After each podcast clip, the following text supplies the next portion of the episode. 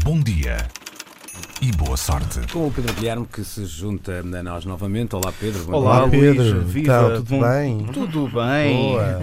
Pronto, já fazer, já fazer aqui um pequeno, um Ah, pequeno apontamento que é este bom dia foi preparado em menos de 20 minutos e vou tentar eh, ver se consigo apresentar isto Mas muito costuma bem. ser mais. Costuma ser mais. Eh, curiosamente costuma ser com um bocadinho mais tempo, só que hoje excepcionalmente teve que ser em Eu acho que contra... não dizias nada e, as depois pessoas não davam nada. um caraça. Não, mas é, basicamente tem, tem, tem um bocadinho mais de tempo de preparação, só que hoje não foi, não foi o caso. Mas hoje é dia de estreias no cinema e é precisamente sobre cinema que falamos, porque o Jornal El País fez um, uma espécie de lista que resume em seis categorias praticamente todos os filmes que são produzidos em Hollywood, Adoro desde o início. essas reduções.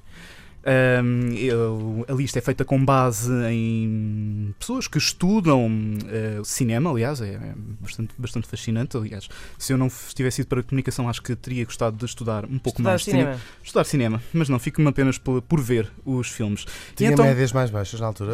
Uh, comunicação social ou do. O social tem disparado nos, tem, nos Tem últimos médias anos. bastante é altas, Depende, depende das universidades, mas, há- mas há universidades que anda ela por ela. É? Tanto cinema Uhum. como comunicação Já social. foi mesmo uma escolha ativa. Uhum. Mesmo. Uh, o Jornal El País reuniu então. São as- dois cursos, desculpa, com- são dois cursos com muita saída. É uma Pedro- saída direta para o centro de emprego.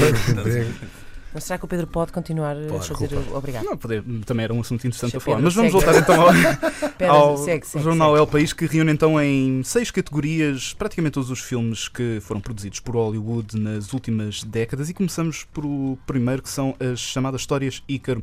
Na mitologia grega, Ícaro tentou deixar a ilha de Creta a voar, uma tentativa frustrada porque a lenda diz que acaba por cair e morrer nas águas do mar Egeu.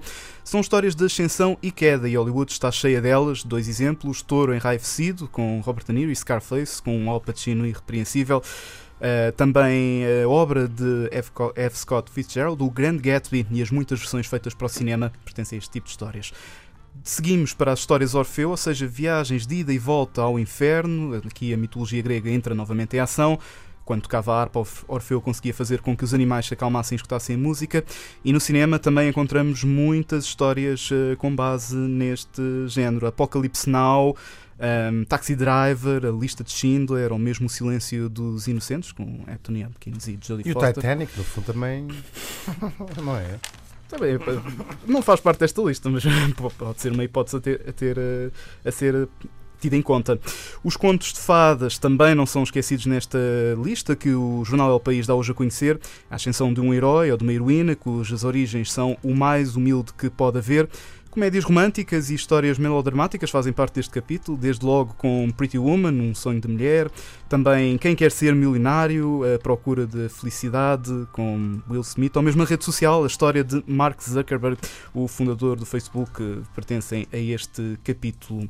Depois continuamos com as viagens, são histórias de realização pessoal ou de personagens que a uma dada altura enfrentam um episódio na vida que as transforma radicalmente. Um, Stand By Me, Conta Comigo, Thelma and Louise e Little Miss Sunshine são alguns casos de filmes que fazem parte das histórias de viagens. Depois, a busca que o herói faz é outro capítulo que o jornal El País reúne. Portanto, temos um herói que está a fazer a sua vida normal e depois, a uma dada altura, encontra algo que acaba por, pelo perder e começa aí uma aventura para voltar a recuperar aquilo que, a uma dada altura, encontra e, e que está perdido. Temos, ah, por exemplo, as histórias do. ah, como, é, como é que se chama agora? Agora está-me a faltar. Os salteadores da Arca Perdida. Ajudem-me. Harrison Indiana Ford. Jones, Indiana Jones, né? Indiana Jones, exatamente. Também O Senhor dos Anéis, eh, Star Wars, portanto, todos estes filmes, O Feiticeiro de Oz, ehm, pertencem a este capítulo. E, por último, mas não menos importante, o clássico Boy Meets Girl, que então aí há Tem cerca de um milhão de filmes nessa categoria, portanto. um milhão de filmes. Aliás, é muito difícil fazer eh, uma lista completa, mas já, já estão mesmo a ver. Portanto, é as histórias de um rapaz que está muito bem na vida, entretanto, conhece a rapariga dos seus sonhos e vai à procura da felicidade até encontrá-la. Portanto, de aí. ir ao- Exato. Depois normalmente, depois normalmente ele morre e ela casa com o cavalo, não é? Às vezes é o que acontece Exato. quando são passados no século XIX. Quando corre bem. E está feito o resumo, no fundo. Créditos finais agora. Exato. Bom dia e boa sorte. com o Pedro Guilherme, que regressa daqui a 13 Bom dia. minutos, mais coisa menos coisa. E boa sorte.